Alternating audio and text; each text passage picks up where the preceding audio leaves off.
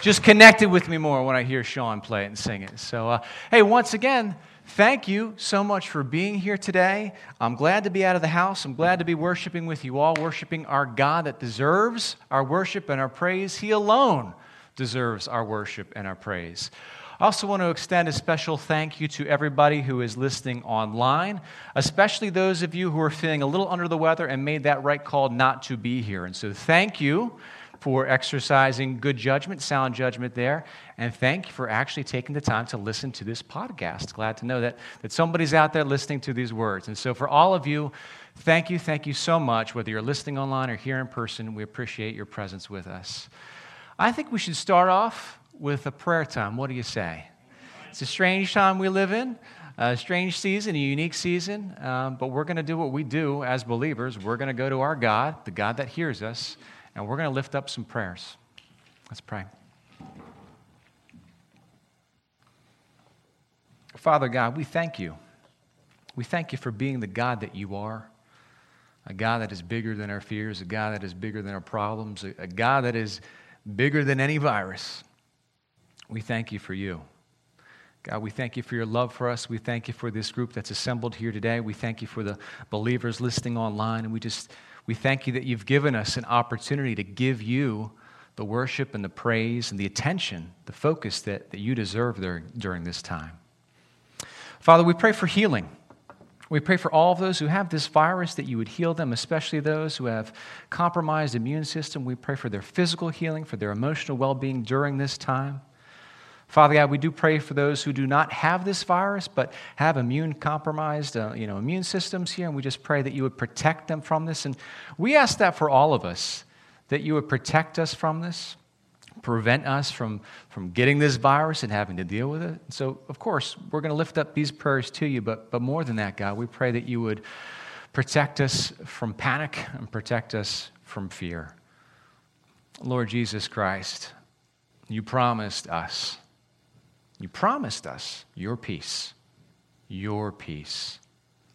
And Father God, we know that we can experience a, a kind of worldly peace you know, when everything's going just right, when all the bills are paid and everybody's healthy, we can experience that worldly peace. But Christ, the peace that you have extended to us, is a peace that exists in the midst of chaos. It's a peace that exists in the midst of pandemics. And so we're coming to you, Jesus. And we're saying, hey, listen, you promised, we're, we're counting on you to deliver. And so bless us. Bless us with that peace, a peace that surpasses understanding. As, as believers, God, allow that peace to fill us to the point of overflowing, and let that peace be contagious all throughout Delaware County, all throughout the state, the country, and the world. Let your peace prevail. Father God, we pray for all of the decision makers out there, our elected officials, and anyone in a position that has to make these big decisions on behalf of big groups of people. We pray that you would give them the wisdom and the guidance they need to make those tough calls. And Father God, in the meantime, in the midst of this, this weird season that we're in, we're just, we're resting in you. We're trusting in you. And we know that this whole world is in your hands. Thank you, God, for your provision. Thank you, God, for your protection. And Jesus, we thank you for your peace. In Jesus' name we pray. Amen. Amen. All right, friends, we're going to carry on here because we are closing a message series. This is a five part message series called Shifting Focus. And I see that we've got some new people here today.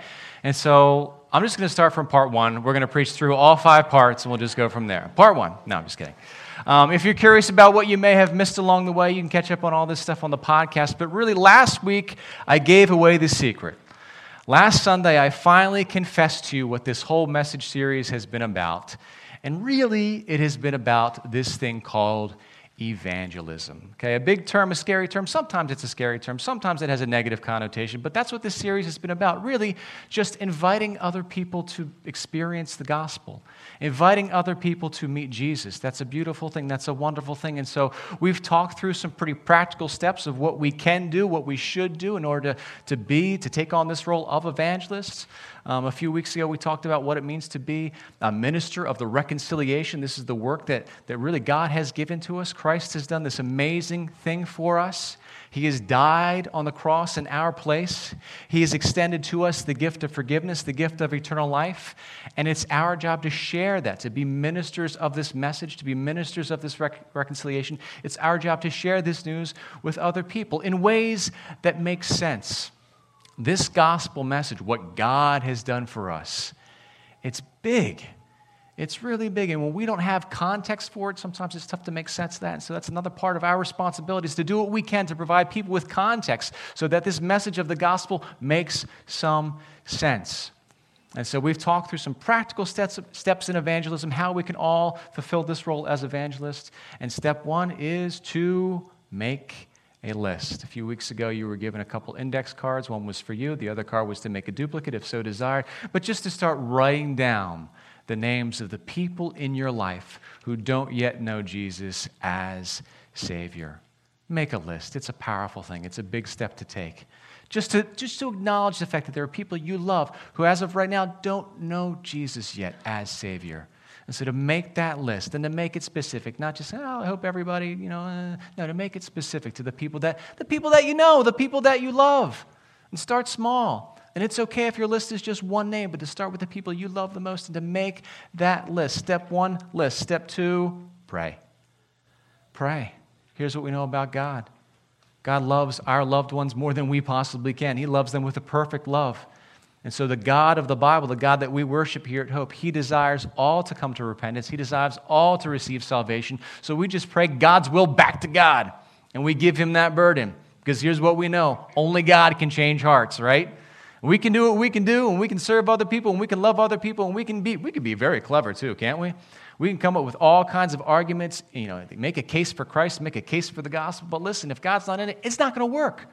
So we got to ask God to do the heavy lifting, to do what only He can do.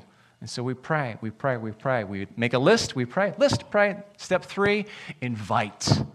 Invite the people on your list to experience the gospel somewhere, somehow. Of course, worship services like this are an ideal opportunity to invite someone to experience the body of Christ, to experience the gospel message. Find an invitation point. So today we're going to talk about okay, well, what's next? What happens beyond step three, beyond invite? I think it was, I think it was three Easters ago. Um, we made a, uh, well, I made a big push in the months, really months leading up to Easter. I was really, really encouraging you all to, to invite somebody to worship with you on Easter Sunday. We made a big point about this and, and really pushed. And, you know, I was, I was probably being pretty obnoxious, which is one of my spiritual gifts, to be obnoxious. And so I was really leaning on you all, saying, let's do this thing. Let's invite someone to worship. And guess what? My obnoxiousness must have worked because a lot of you did bring guests with you on that Easter Sunday. Now, we don't do like attendance thing here, but this place was packed like we've never seen it packed before or since. It was really full on that Sunday. And I was thinking, wow, this worked. Fantastic. Now what? now what? So we've encouraged our people to make that invitation what do you do next? What happens after you get a yes and somebody actually shows up with you to the thing, to the small group, to the service opportunity, to the, to the worship service? What happens next? Okay? So we're going to focus on that question. Before we answer that question, we got to talk about something else. What happens? You've got your list, you're praying for your people, you make that invitation. What happens if you get a no? What do you do next? What do you do next? Somebody already knows. What do you do next? Really? You mean I shouldn't go back to my index card and cross out the name? No? No, you're right. Keep praying for that person. And, and try. I know we're all human beings and you know, we get all defensive and offended. Like, try not to take it personally. Okay? If you extend that invitation and somebody says, no, it probably has nothing to do with you and how you've represented Jesus, it probably has nothing to do with you. So do your best to, to access some empathy and some compassion listen, don't take it personally, right? I've learned that the hard way, is to get so disheartened when people wouldn't say yes. Oh, no, they don't like me. It's not about me. It's not about me, and it's not about you. Don't take it personally. Go back to step two. Keep praying. And look for something else to invite them to. There's got to be some other kind of invitation an invitation to lunch, an invitation to a small group, maybe down the line, another invitation to worship, an invitation to a concert, something. There's got to be something. So keep praying and look for other opportunities to invite. Okay, so that's that. But what happens again? Okay, so that's that. But what happens if somebody actually says yes? All right, let's talk practically about this. You've got your list, you've been praying. Some of you, have shared with me, you've already invited some people to worship with you on Easter Sunday. Fantastic. You've already done it. They say yes, and they actually show up. Whoa. Now, see, the thing about that is that feels like such a big accomplishment. That feels like you've crossed the finish line. I did it. I got them to show up at a place for a thing. But that is just the beginning. That's not the end. That's the beginning what do we do next? Let's take a look at our scripture today and see if we can gain some clarity, some insight, some direction for what needs to happen. Okay? Now, we started this whole series off, and again, it's all online if you want to listen to the podcast. It's called Shifting Focus. But we started this whole series off looking at the parable that Jesus taught parable of a sower, you know, a planter who's scattering seeds. And Jesus gives this parable and then explains the meaning of it to his disciples. And so, week one of this series, we just looked at the parable itself. And now, as we bring this series to a close, we're going to look at how Jesus explains this parable to his disciples. And so, the parables, of, it's a powerful one, it's a simple one, it's one that makes sense. And really, in this parable, Jesus describes himself as a sower of seeds the seeds of the kingdom, the seeds of the gospel, explaining the way of God to people. And he describes the different ways that people respond to the gospel, the different ways that people respond to news about the kingdom of God.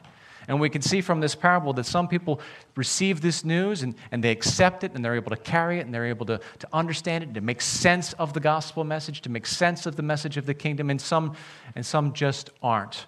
And so let's take a look at the words of Jesus as he explains this parable. And if you'd like to read the whole um, parable, you take a look at Matthew 13. I mean, listen, you're off for two weeks, a lot of you. Take a look. Why don't you read your Bible? Like, yeah, I'm going to read my Bible on here, right? Matthew 13. You've got time to read that today. and so the parable is given, and now here's the explanation. This is Jesus, okay? This is the smaller group now. He's giving the parable to a big group. Now he's meeting with his disciples and explaining to them what this means. He says, When anyone hears the message about the kingdom, and does not understand it, the evil one comes and snatches away what was sown in their heart. Let this be known there is an enemy, there is an evil one. And that evil one, that Satan, that devil, does not want that seed to take root. He does not want us to understand the gospel. He does not want us to understand the way of righteousness. He doesn't want that. And so, if that seed is, is, is, planted and if it doesn't really make sense, and so really, let's get practical about this. And we've talked about this all throughout this series that the gospel message is big. And those of us who are Christians, we're just used to hearing it. Yeah, Jesus died on the cross for my sins. Well, yeah. We're just used to it. That, that, that's so weird. If you don't have any context, that's so weird. Like, what do you mean? Why would Jesus die for me? Who is this God you're talking about? It just, if you don't have context, you don't understand it. And so here's what Jesus says. If you don't understand for someone who doesn't understand it, for someone that doesn't have any context, that seed is not just going to hang out on their heart. No, there's an enemy that can snatch that away. And so, what can we do about that? Well, not everything, not much. You know, like I said, God can only do what God does. God can change people's hearts. God can do all that. What can we do? Well, we can do our part to cultivate the soil. We can do our part to better explain the gospel. We can do our part to provide some context. And on Easter Sunday, we're beginning a new message series about discovering the God of Scripture, discovering the God that we worship at Hope. And my goal and our aim in that series is to provide not just the gospel, but context over several weeks that, that help, will help make the gospel make sense. We need some context to understanding why God loves us, how much He loves us, and why He would do this thing for us of sending Jesus into this world. And so there are some things we can do. The big stuff, the heavy lifting, God's got to do it. Only God can do that. But we can do our part to cultivate and prepare that soil. So Jesus says, this is what happens when someone hears the words, they don't understand it, the evil snatches it away. That's the seed sown along the path, verse 20 in your bulletin there, Matthew 13, 20. The seed falling on the rocky ground refers to someone who hears the word and at once receives it with joy. But since they have no root, they last only a short time. When trouble or persecution comes because of the world, because of the word, they quickly fall away. Maybe, maybe this was your story once upon a time. And if not, maybe you know people that have responded to the gospel in this way. I've certainly seen it. Have you? Somebody comes in, they get on fire for Jesus, they accept the gospel, and they sign up for everything. Yes, yes, yes, yes. And then as soon as Christianity turns out to be something unexpected, as soon as it gets difficult, say, wait a minute, I didn't sign up for this. As soon as somebody gets sick, as soon as the first prayer goes unanswered, he's like, oh, wait a minute. This isn't what I thought it was. You know, I signed up for Christianity thinking all my problems would be solved. I signed up for Christianity thinking that I'd always have enough money. I signed up for this thinking that God would always answer my prayers the way that I want Him to answer them. And as soon as trouble comes along, oh no. Or as soon as somebody comes face to face with someone who's really good at arguing against Christ, it's like, well, I don't have, you're asking me questions that I don't know how to answer. And so they fall away from the faith. I've seen this. This is sad. This is sad. What can we do about that? There's something. There's something we can do. You know, you're much less likely to fall away if you're a part of a community, if you're not doing this whole thing on your own. Because there's this thing, and maybe I felt it as a teenager, maybe you've felt this way some point in your Christian journey, for those of you who are Christians in this room, that somebody brings you a question that you don't know how to answer, and you feel like, well, I should be able to answer this, so uh, let me make something up. Go and ask somebody else, you know? Plug yourself into a church where you can, you know, ask a pastor maybe. You know, that's, that's the thing. Us pastors and church leaders, we're supposed to be, in theory, we're supposed to be a gift to the congregation. We're supposed to be like a source of support and help.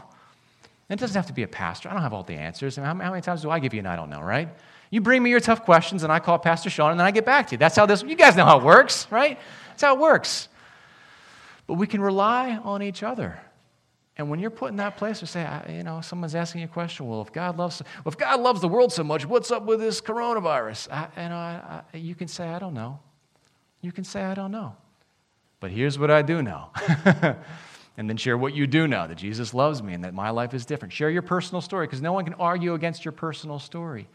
And so here's the thing I want to do what I can as a pastor and as a, as a body, as a church. We want to do what we can do to prevent this kind of thing from happening. I love it when somebody attaches to the word, receives Jesus as Savior, they believe the gospel, and they're on fire. But I've seen it happen where that fire gets suffocated and they leave the faith. Now, here's, here's the good news, and here's why we're called Hope Community Church, because there's always hope because that flame can reignite. Praise God for that. There's always hope. I'll continue on. Verse 23. Okay, here we go. It gets worse before it gets better, so hang in there. All right. the seed falling among the thorns refers to someone who hears the word, but the worries of this life and the deceitfulness of wealth choke the word, making it unfruitful. What an appropriate verse to look at today. Wor- let's two things, okay? Two separate but somewhat related things. The worry first, worries of this life. I mean, there's so much negative stuff going on. And you just, all, the, the good news of Jesus can get just, just suffocated, choked out by these thorns of the worries of this life. I got people dependent on me. I got a family to take care of. I would love to devote myself to serving Jesus, but I've got bills to pay, buddy. You know, I live in the real world, and all this church stuff sounds great in theory, but I've got to think about my future, and I've got to think about my career, and these bills aren't going to pay themselves. And there's the deceitfulness of wealth. And this is, I mean, Jesus, this is classic Jesus, just the way he phrases things, right? He's not just saying, oh, you know, some people are going to be tempted to accumulate. Well, No, he's the, the deceitfulness of wealth, because wealth lies to us. What is the big lie of wealth? If you have enough of me, you'll be safe. If you have enough of me, you'll be safe. How much is enough? How much is enough to keep us safe? Well, as long as I've got this here, no matter what happens, I've got my savings. As long as I get that next promotion, then I'll be able to afford all this stuff. And what have we seen happen all throughout this country that we're finally, we're finally pushing back against this, this idea of climbing up a ladder just to climb, climb more and to take that next step, and it never ends. And you get that raise, and you think, wow, that's a lot of money, until it's not anymore. And you need that next raise, and you need that next raise. And human beings, we can be a lot like goldfish, can't we, right? Is that true about goldfish? They just grow to the size of their bowl, right? We can do that, right? Remember that? Remember coming out of school and getting that first job and thinking, wow, that's a lot of money, until it doesn't seem like a lot of money anymore, right? The deceitfulness of wealth, as long as you have enough of me, you will be safe. Your money can't protect your health, it can't protect your relationships. It can't. Money's not going to do that. That's the deceitfulness of wealth. All right? And this isn't, listen, it's easy to condemn like people being greedy. Oh, greed is wrong. It's easy to condemn that. That's not what Jesus is doing here. He's talking, he's, he's letting us know there is a lie that wealth tries to, to express to us. If you have enough, you'll be safe. It's not true. There's no amount of money that can protect you from the troubles of this world. But Jesus can. As we prayed about earlier, Jesus offers a peace a peace that surpasses understanding, a peace that doesn't make sense. And in Jesus, we also get perspective. And the perspective we have in Jesus is we know that we're not building up treasures on this earth because one day we're going to be gone. We all know this. We know this. So we have that perspective of believers, not worried about accumulating things because one day they're all going to be gone from us. And so these, okay, like I said, it gets worse before it gets better. It's about to get better now. So here's all the ways. This is, and this is, this is so practical. This is so real what Jesus is describing here. I remember reading this and learning about this as a kid, thinking, oh, this, but now I've seen it. now I'm old enough to have seen the different ways that people respond to these seeds of the gospel, the seeds of the news of the kingdom. I'm like, wow, Jesus, you are absolutely right. This is, these are the different ways that people respond. So let's get to the good one, all right? verse, verse 23 But the seed falling on good soil refers to someone who hears the word and understands it. They hear the gospel and it makes sense. They've got enough context where it makes sense. They hear the word and understand it. This is the one who produces a crop. This is the one that this news, it doesn't stop with them. It's not like it's snatched away. It's not like they lose their faith. It's not like that. And instead, it makes sense, and they go on to become sowers themselves. It produces a crop yielding 160 or 30 times what was sown. There is a multiplication that happens. It does not, that seed does not fall dead. It takes root, it grows, and leads to more and more people being able to receive the news of the kingdom. This, this is what's happened over the past 2,000 or so years. This is exactly the process that Jesus described. I mean, when Jesus, you know, at the point of his resurrection, maybe had 500 followers in this little tiny remote place in the world. Now look at us.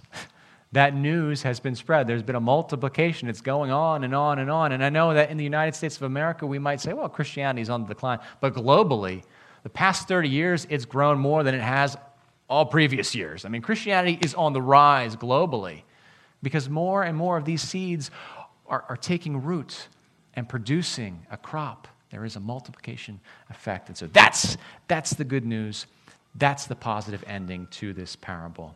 What can we do?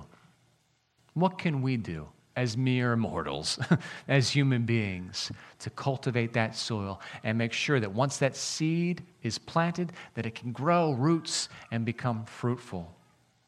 Let's get super practical, shall we? And so back to our list. We've made, or back to our three steps. We've made our list. We're praying. We do an invitation. Somebody shows up. Then what? Note, note takers, are you ready? Because this is it. I'm gonna, we're going to get very, very practical here. Here's what you do next. Somebody shows up with you to worship on Easter Sunday. What do you do next? Ready? Thank them. You can welcome them too. I mean, that's not, that's not wrong. Thank, thank them. Thank you. Thank you. Later that day, maybe the following day, thank you. A phone call, an email, a text message. Knock on their front door if you're close enough to do that. I, don't, I mean, I not at my house. But if you're close enough where you can just show up unannounced, you know how it is. Hey, just wanted to thank you. You know, that was a big day for our church, and I was really glad that you got to be a part of it. It was really good. Thank you. No strings attached. Thank you. That's what you do. If somebody shows up, you thank them. That's step one. Step two, wait for a response. See what kind of response you get. Okay? And if you get a, a, a like a kind of a oh, kind of short, oh, maybe negative response, you just kind of back off. And you keep praying and you keep loving that person and you keep looking for an opportunity to serve. But if you extend that thank you and you get a positive response, it's time to do some more praying and find the next point of invitation. And so it's thank and then invite. thank and then invite. Okay, so you've thanked that person, they've given you a positive response, and they say, you know what? Um, Easter Sunday was just part one of a four part series. Would you like to come back? Next Sunday, I can pick you up. Maybe we can talk. Maybe we can grab lunch afterwards. I know last Sunday was Easter and you had to get together with your family. Why don't, we, why don't I pick you up for this Sunday? We'll, we'll go to worship. We'll grab some lunch. We'll talk afterwards. It's an invitation. So it's a thank you, and then it's another invitation. A thank you, and then another invitation. Now, what happens, guys? Is this, is this too practical? Should I get back to kind of loftier, more theoretical things? Is that we're more comfortable with the theoretical. This is very practical, right? So it's a thank you and a follow up invitation. What if someone doesn't accept that invitation? Well, you know, here's one thing you can do.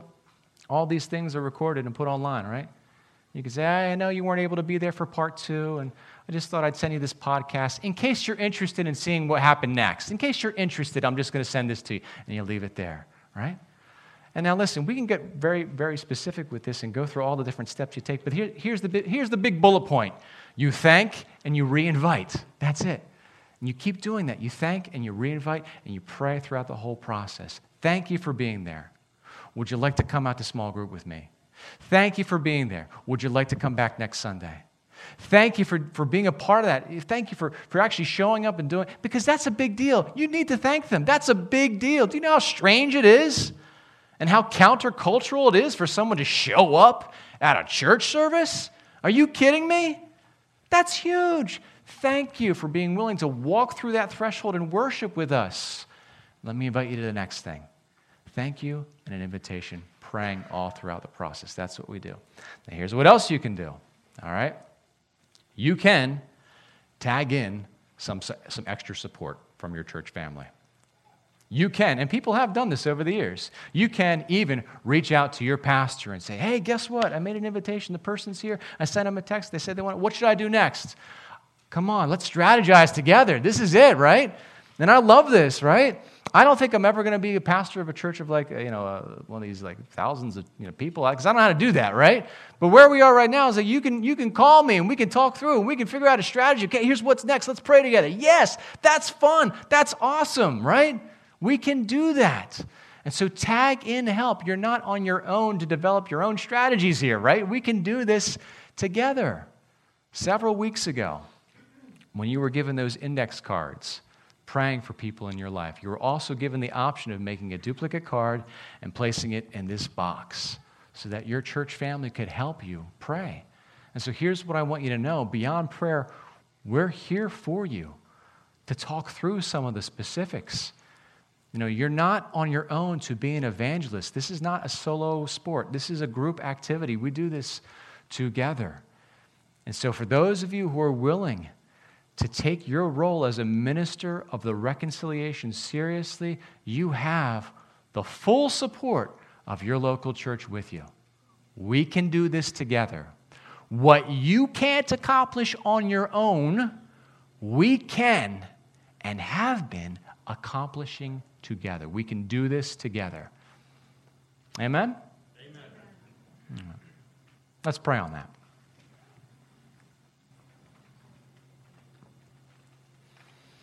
Lord Jesus, you know the names that we've written down. You know the people in our lives that we are praying for. We love them.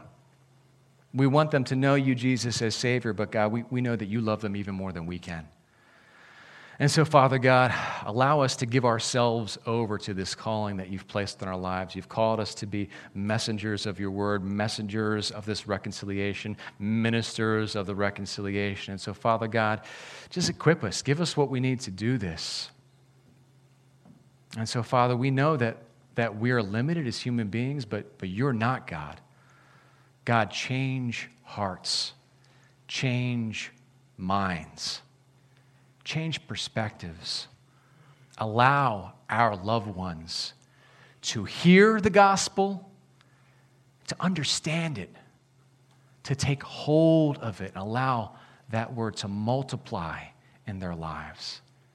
We want to see, Lord Jesus, we want to see this whole community transformed by the power of the gospel. Lord Jesus Christ, we want to see total gospel saturation all throughout Delaware County and beyond.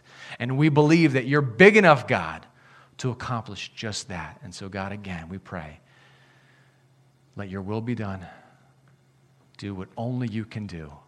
And use us, your church, as you see fit. In Jesus' name we pray. Amen.